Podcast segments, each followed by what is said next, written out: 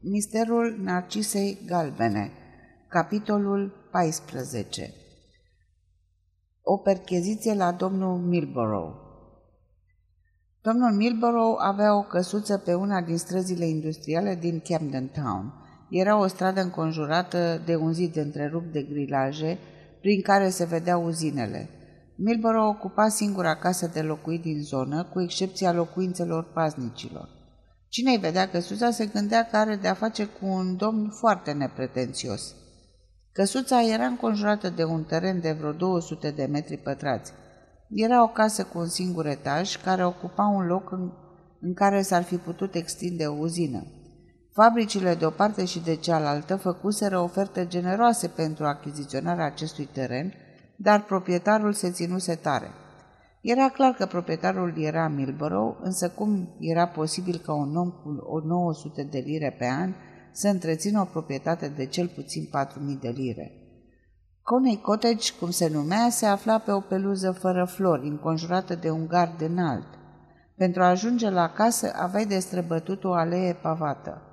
În noaptea în care Tarling fu victima unui atentat, Milborough deschise poarta, intră și răsuci cheia de două ori în urma lui. Era singur și, ca de obicei, fluiera un refren trist, fără cap și fără coadă. Ajuns în pragul casei, scurtă câteva secunde întunericul din jur, apoi intră în casă.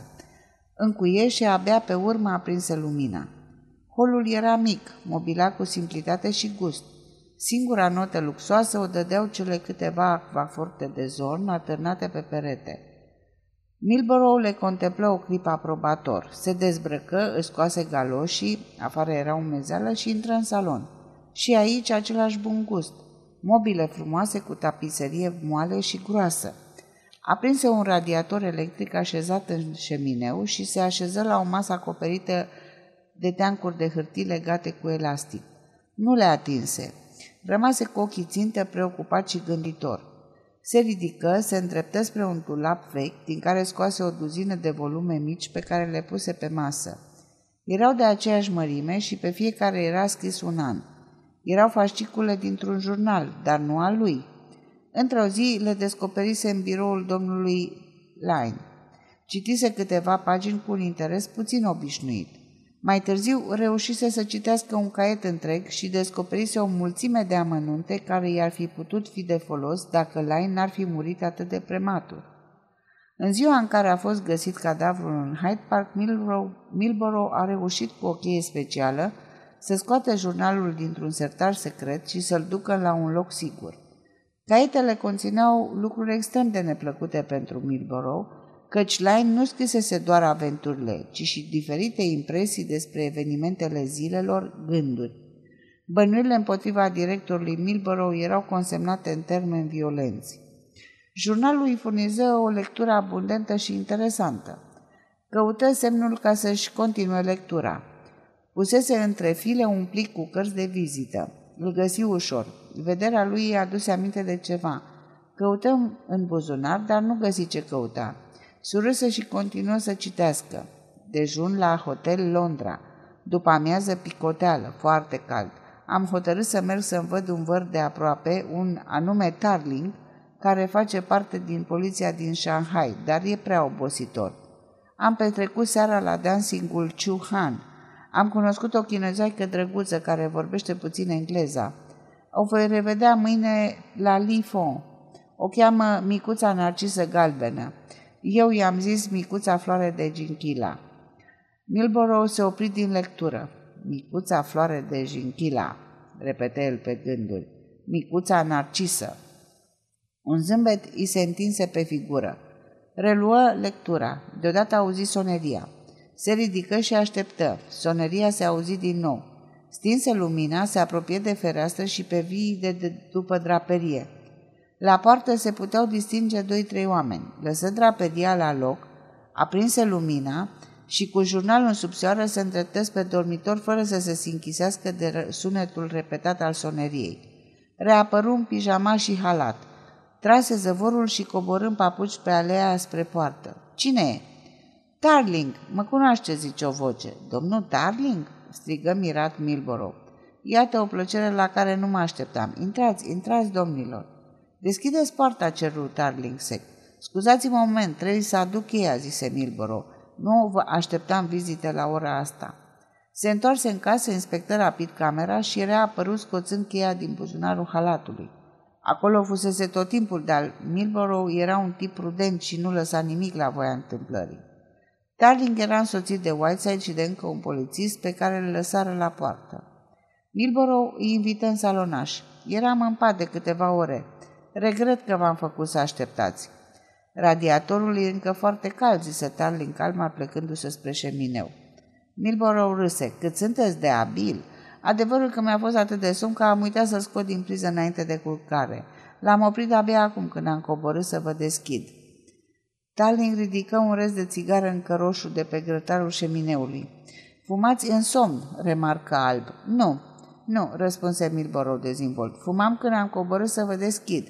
Cum deschid ochii dimineața, aprind o țigară. E un obicei deplorabil, recunosc. Am aruncat-o când am stins radiatorul. Darling surâse. Nu vreți să stați jos?" îl invităm Milborough așezându-se la rândul său. Cum vedeți, zise arătând spre masă, am mult de lucru după moartea domnului Line. Sunt obligat să-mi iau lucru, de lucru și acasă și vă mărturisesc că uneori mă prind zorile.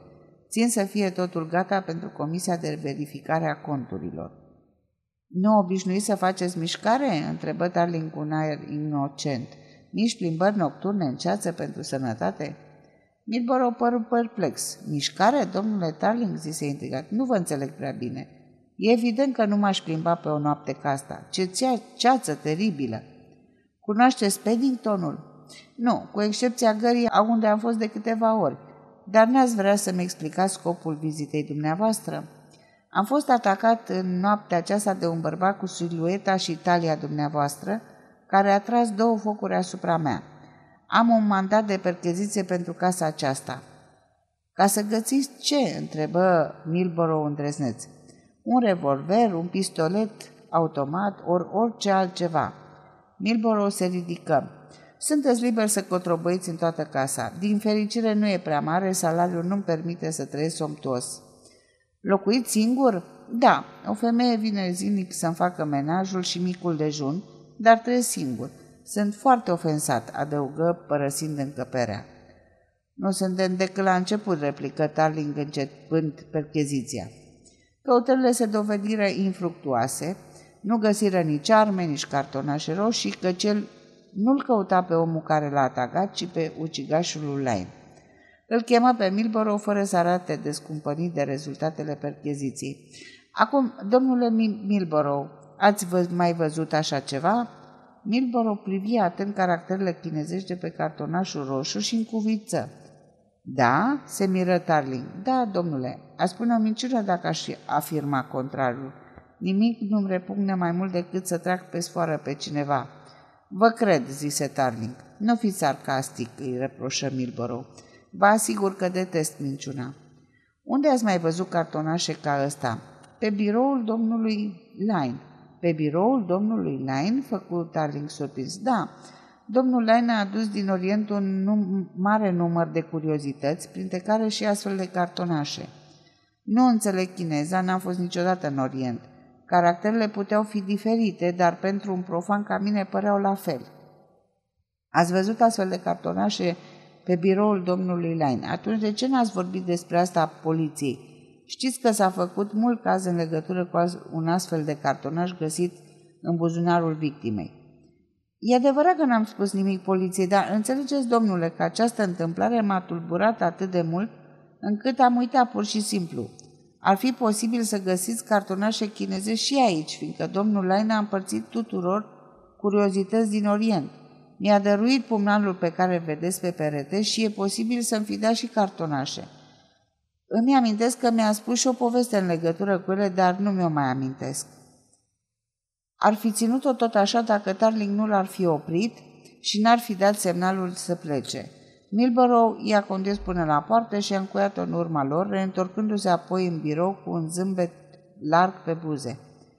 Sunt absolut convins că Milborough a fost, zise Tarling. Aveți vreo idee de ce ar fi vrut să vă surprime? întrebă Whiteside. Niciuna. Însă e evident că agresorul e la curent cu mișcările mele și că ne-a urmărit de la hotel. A dat drumul taxiului și m-a așteptat în noapte încercând apoi să mă atace. Dar de ce? Chiar dacă Milboro știa ceva de crimă, la ce ar fi folosit să vă suprime? Dacă aș putea răspunde la această întrebare, aș putea să-ți spun și cine l-a ucis pe Line.